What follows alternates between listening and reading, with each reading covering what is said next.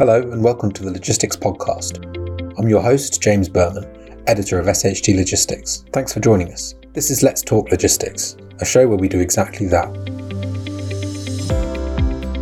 In this episode, I speak with Darrell K. Williams, retired Lieutenant General from the United States Army, now Vice President and Managing Director of the Logistics Division, Leidos UK.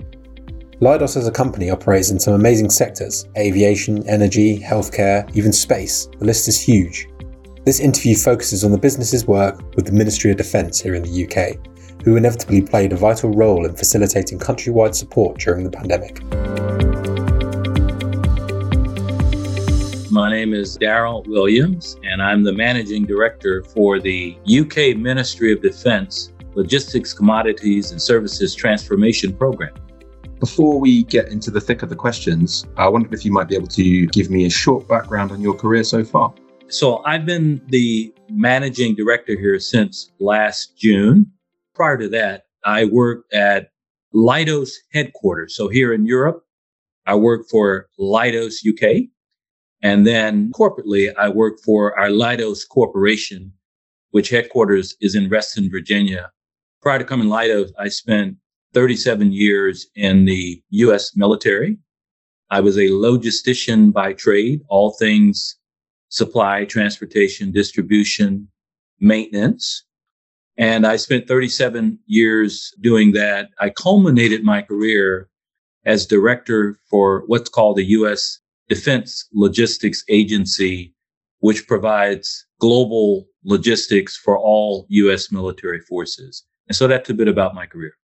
I would imagine that background provides you with a unique perspective on logistics, hopefully, and I'm sure that's part of the reason why you're in the position you're in now. So that's fantastic. I wondered if you could give us some background on the support that you've offered the MOD during the COVID-19 pandemic. Now, thanks for asking the question. Because over the last several years, it really is one of the proudest moments of the program. And so I'm sure you're familiar with the term military aid to civil authorities. And that's exactly what the MOD requested of the LCST program. And so under their direction, on the 18th of March in 2020, we responded to the Defense Secretary when he stood up the COVID support force to assist public services with their responses to the coronavirus outbreak. You know, if memory serves, some 20,000 armed forces personnel were stood at the ready. And on any given day, there were about 4,000 troops who were committed to do things like delivering personal protective equipment, manning mobile testing units, analyzing samples, helping to build ventilators, constructing Nightingale hospitals, and so much more. And between the 22nd of February and the 8th of May, for example, UK Armed Forces personnel helped to deliver almost 1.2 billion items of PPE to NHS, to their frontline workers in hospitals, care homes, clinics across the country. I mean, it included things like 158 million masks, 184 million aprons, 2.4 million gowns, and more. And so much of this was provided through, you guessed it, the Logistics, Commodities, and Services Transport Program. So our logistics experts, again, on behalf of the Ministry of Defense, worked with about 80 different suppliers to supply the PPE that we talked about. And about 45 of those were brand new suppliers. And so it talks to the agility of the program and the ability to rapidly upscale to meet requirements for both military and for the Ministry of Defense. We did a lot of consumable support, some 3,000 what we call NATO stock numbered items, all related to the huge COVID support effort. And so, as I stated, one of the very, very proudest moments of the program, providing support to both the military and to your public sector. On that topic, I wondered, how does managing a logistics operation change when you put it into a military context? It's a great question, and I do have a perspective on it, as you alluded to, having done something very similar in the U.S. I do think that there are some very important distinctions. And I must admit that I'm partial to the military supply chain side of things, having done that much time in the U.S. military, now supporting the U.K. military. But the first thing I always think about is the fact that in our context, logistics is for keeps. And so it's not a convenience. And so when you think about all of our frontline troops and others that are often in harm's way, getting them what they need when they need it is not a convenience. It's of absolute importance. And sometimes it's a matter of life and death. So I keep that in mind. The next thing I would say is that there are oftentimes a broader range of unique and bespoke items. Oftentimes there are things that you can't just get off of the shelf at the local store, or sometimes even in your own country. Sometimes you have to rely on a much more global supply chain for these unique and bespoke items. And then the last thing I would talk about is the environment in which that support is provided. So we've all gotten accustomed to, on the commercial side of things, ordering a package one day and having it show up, if not the next day, sometimes within the same day. Well, that doesn't happen often within the context of the military supply chain and that last mile of logistics that is so important. It's easy sometimes to get it from one shore to the next, but to get it from shoreline to some very remote place on the interior of a country where our troops may be serving is something altogether different. And so those are some of the uniquenesses, I think, of a military supply chain that I always keep in mind. And obviously your experience draws a lot on the US military and therefore US-based logistics.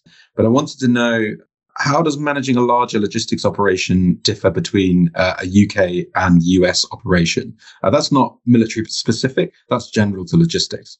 Obviously, there's a large difference between the US supply chain and the one for the UK. And I would say the largest part of it is just scope and scale. And so the US supply chain is a much more global supply chain.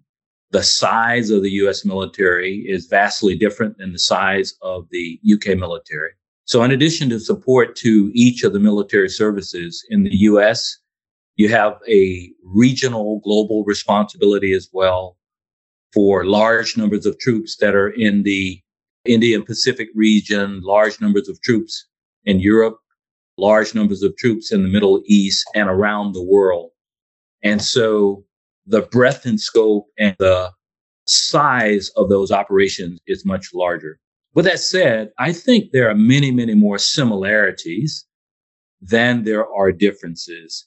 Size should not be confused with level of importance. And so I think the MOD supply chain, Ministry of Defence here in the UK, their supply chain, while smaller, is just as important and just as vital to support for military operations as the U.S. Department of Defense. And then the other similarity, I think, is the dependence and the relationship with industry partners. Both rely heavily upon industry partners, both for the ordering of supplies, the procurement of what we need, and then often the delivery of those supplies as well. And so, again, I think scope and scale may be different, but we're much more similar than we are different. Moving along just slightly, I wanted to bring in a topic to this conversation, which is at the forefront of a lot of logistics operations, no matter how large or small they are. And it's a hot topic in the logistics press at the moment as well. Naturally, we had COP26 earlier on in the year, and I think that was sort of a push in the mainstream media, but it's been in the eyes of logistics for a while. I want to know what Leidos' approach towards sustainability and carbon reduction is. So Leidos and the UK Ministry of Defence just redid our contract at the midway point. Starting in 2015, a 13-year, £6.7 billion contract. And so at about the halfway point, we redid that contract. And we just signed on the 15th of December what's called a contract amendment. A big part of the new contract amendment, which made the contract even better and even more responsive to the MOD customer, the inclusion of an item of sustainability. And so by contract now, we have to help the Ministry of Defense deliver on that promise. And so some of the things that we have done, for example, is as we go out to a supplier that will supply some of the tens of thousands of items that we require, we look at things like packaging. So specifically on shirts, for example, in our defense clothing area, in our contracts now, we've pretty much taken down in half the amount of packaging that's required to deliver a shirt. And a lot of the cardboard boxes now that are used to deliver items that we consume, a lot of the cardboard inserts and the tissue paper and the clips and things of that sort are all ways in which we are attempting to make both the contract and the product that we deliver much, much more sustainable. If you look in our Defense Fulfilment Centre, which is at the very heart of some of the transformation that we're delivering for the MOD, we're also looking at renewable sources of energy for the vehicles that we drive. And so it's that kind of sustainability and other initiatives that we're driving with the Ministry of Defence. Let's cast our minds ahead to the future. So I'm going to ask you a question in a minute about future technologies, but I think before we get to that, I want to talk about logistics specifically and how you think that will look different in the future. I've given the number there, what you think it'll look like in 10 years' time, but if you think that's not a fair time period to project to, feel free to readjust it. But basically, I want to know what you think logistics and support and defense will look like in the future. Wow, it's a great question. And I would tell you that there are a lot of answers to that question, but I'll talk about it in a general sense, in a way that I think almost anyone within the industry would identify with. And if I had to incorporate one thought, it would be this whole idea of much more reliance on data and information technology. It really is dominating the logistics industry these days.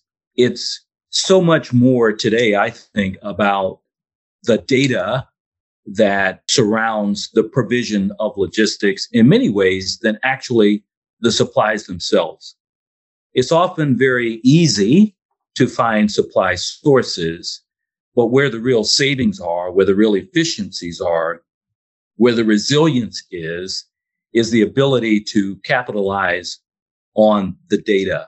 And so I think now and well into the future, the ability to easily manipulate that data for what-if outcomes will continue to be a huge part of what we do in the logistics space. The next thing I think is that you'll continue to see this tremendous amount of collaboration that I mentioned earlier between government and industry. I think there are many examples of how we could sort of talk about that. You know, if you just take the COVID relief effort that happened here in the UK with the UK military forces and the support that was provided, so much of that was done through collaboration with industry. You know, during that very, very critical upfront period, starting in about March of 2020, through the whole COVID relief period, about 80 different suppliers were used.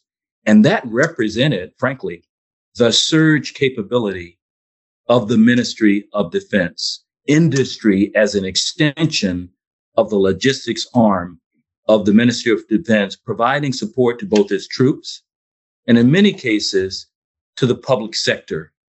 And so I think well into the future, you'll see this continued explosion of the need to manipulate data for better outcomes, and this critical relationship that will continue to exist between both government and industry. When I talk about technologies, I think there's some in particular that really come to mind. You'll often hear the discussion about artificial intelligence. So when I talked about that manipulation of data, much of it is being done with artificial intelligence, and it's being done much more quickly, much more efficiently, and much more cleanly than we've been able to do it before. And so I think you'll see much more of the artificial intelligence. You also see much more of what we call machine learning. And I think logistics is a great application of machine learning, where through continued use, the applications learn by doing and thereby providing a better outcome. So I think machine learning will also be a big part of that outcome. And then this whole issue of additive manufacturing technology. And one of those added manufacturing technologies would be something like 3D printing, where instead of holding an inventory for some bespoke items that I talked about earlier, maybe you additively manufacture them because they're only required 3 or 4 times a year. And maybe you don't want to hold that inventory, and perhaps doing it in an additive manufacturing or 3D printing way, you actually reduce the cost of your overall inventory. And so as I look into the future of logistics, I do think that you'll see a lot more of the use of data, the technology that'll take advantage of some of that data. And then I think you'll continue to see the collaboration between government and industry. Hi, I'm Joel Martin from IMHX, and I'd like to share some insight into this year's event and invite you, the listeners of the Logistics Podcast, to get involved. The next IMHX event will be held at the NEC in Birmingham from the 6th to the 8th of September 2022, and we are over the moon to be welcoming our exhibitors and visitors back after a 3-year hiatus. Over the last few years, the logistics industry has seen unprecedented growth and development, and this will be reflected on the show floor. Exhibiting at IMHX is a surefire way to target a highly sought-after audience of buyers and decision-makers. IMHX is the only event of its kind in the UK and is attended by thousands of prospective customers seeking to source new solutions to improve warehousing operations, stay ahead of the latest supply chain trends, and grow their professional network. If you're interested in exhibiting, get in touch with me at joel.martin@informa.com, and I'll be happy to discuss options with you. Space is filling quickly, which just goes to show how excited the industry is to meet again. I'm looking forward to returning to the NEC in September and hope you will meet us there.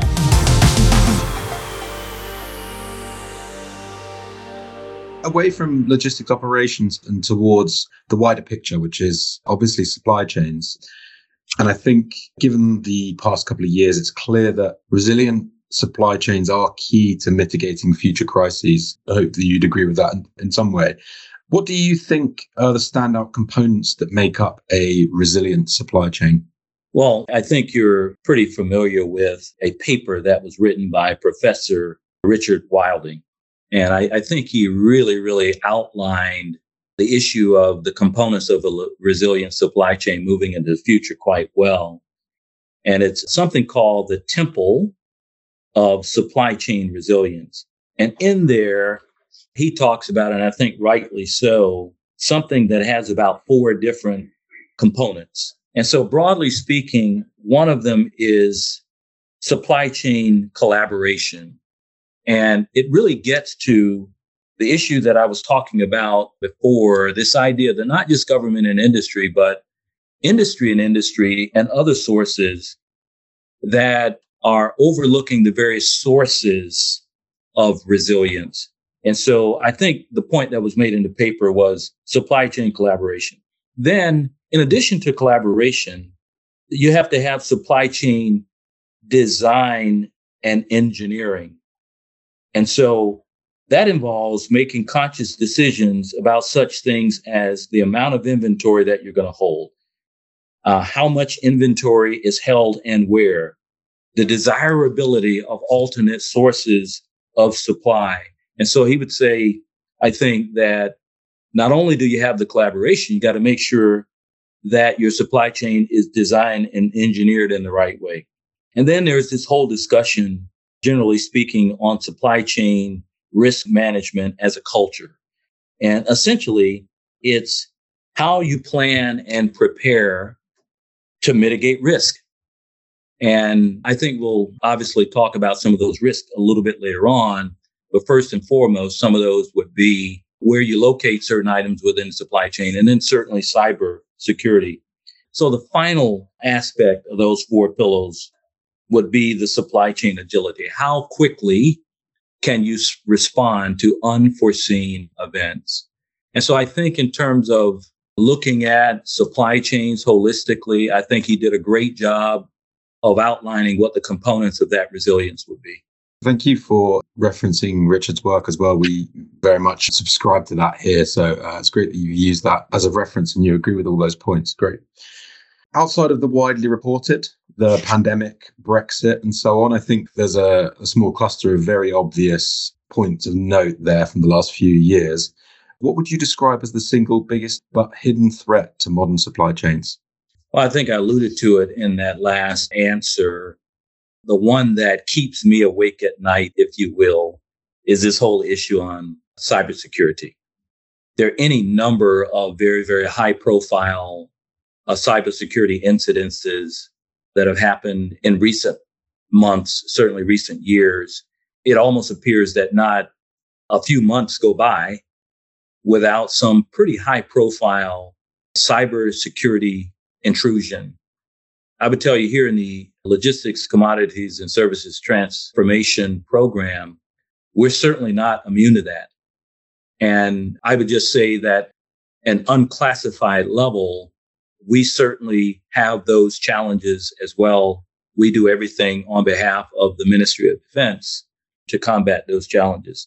And so for me, the number one challenge would be this whole issue of cybersecurity. And then I think with regard to resilient supply chains, that's one of those items that you have to do everything you can to do something about, something you have to attempt to prevent. But your bad actors in the world evolve their capabilities, and you have to learn to evolve with it. But there are also some things internally, I think, that you can do to make your supply chains even more resilient that I think are just below the waterline, but they are very much within our control. And so some of the things that we talk about, for example, are the adequacy of our systems. Our systems, as Mr. Wilding talked about, are they adequately designed? How well do we do at things like demand forecasting, our control processes, our planning, our inventory management? All of those things are just as dangerous on a sort of business as usual level to supply chain resilience as is things like, cybersecurity. And so I think there has to be a combination of focus in both of those areas.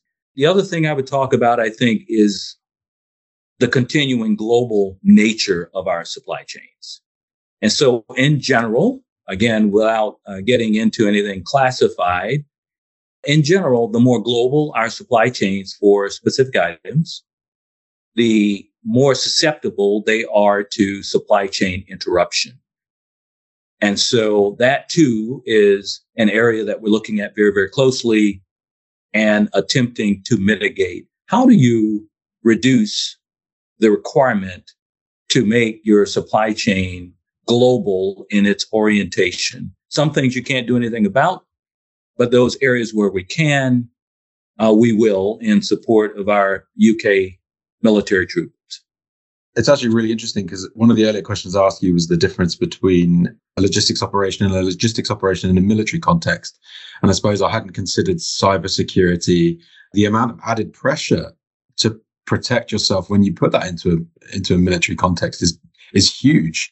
Even for a normal logistics business, it's huge. So it's magnified for sure. So, yeah. I'd like to expound on that just a little bit.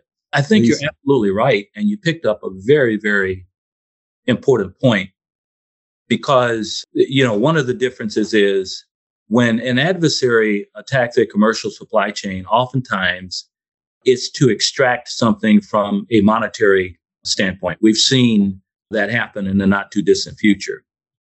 In a military context, we have to think about the fact that, especially in dealing with peer adversaries, one of the things that would likely happen at the onset of any hostility is the potential to try and disrupt your supply chain through a cyber incident. And so it's not just the physical use of force, it's the potential disruption of your supply chain.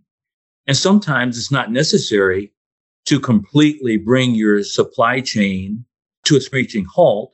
Maybe the objective is for you to lose confidence in your own data, which could have just as damaging an effect.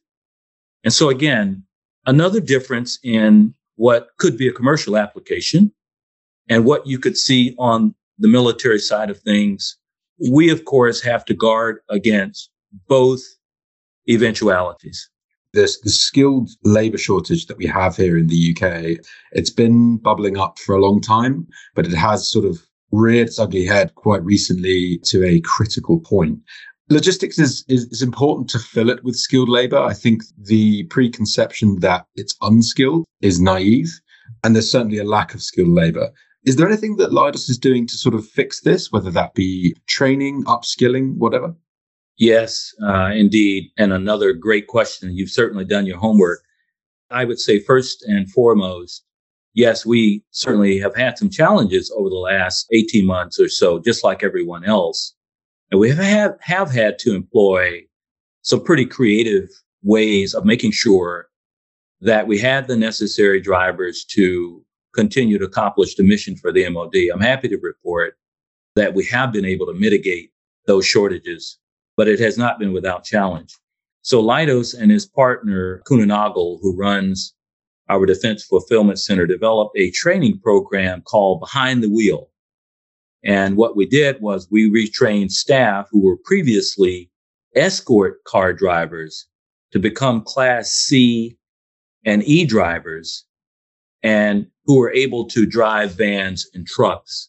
That helped us to mitigate some of the shortages. That's just one of the ideas we've had. We've obviously worked with many of the commercial hiring agencies to get more drivers.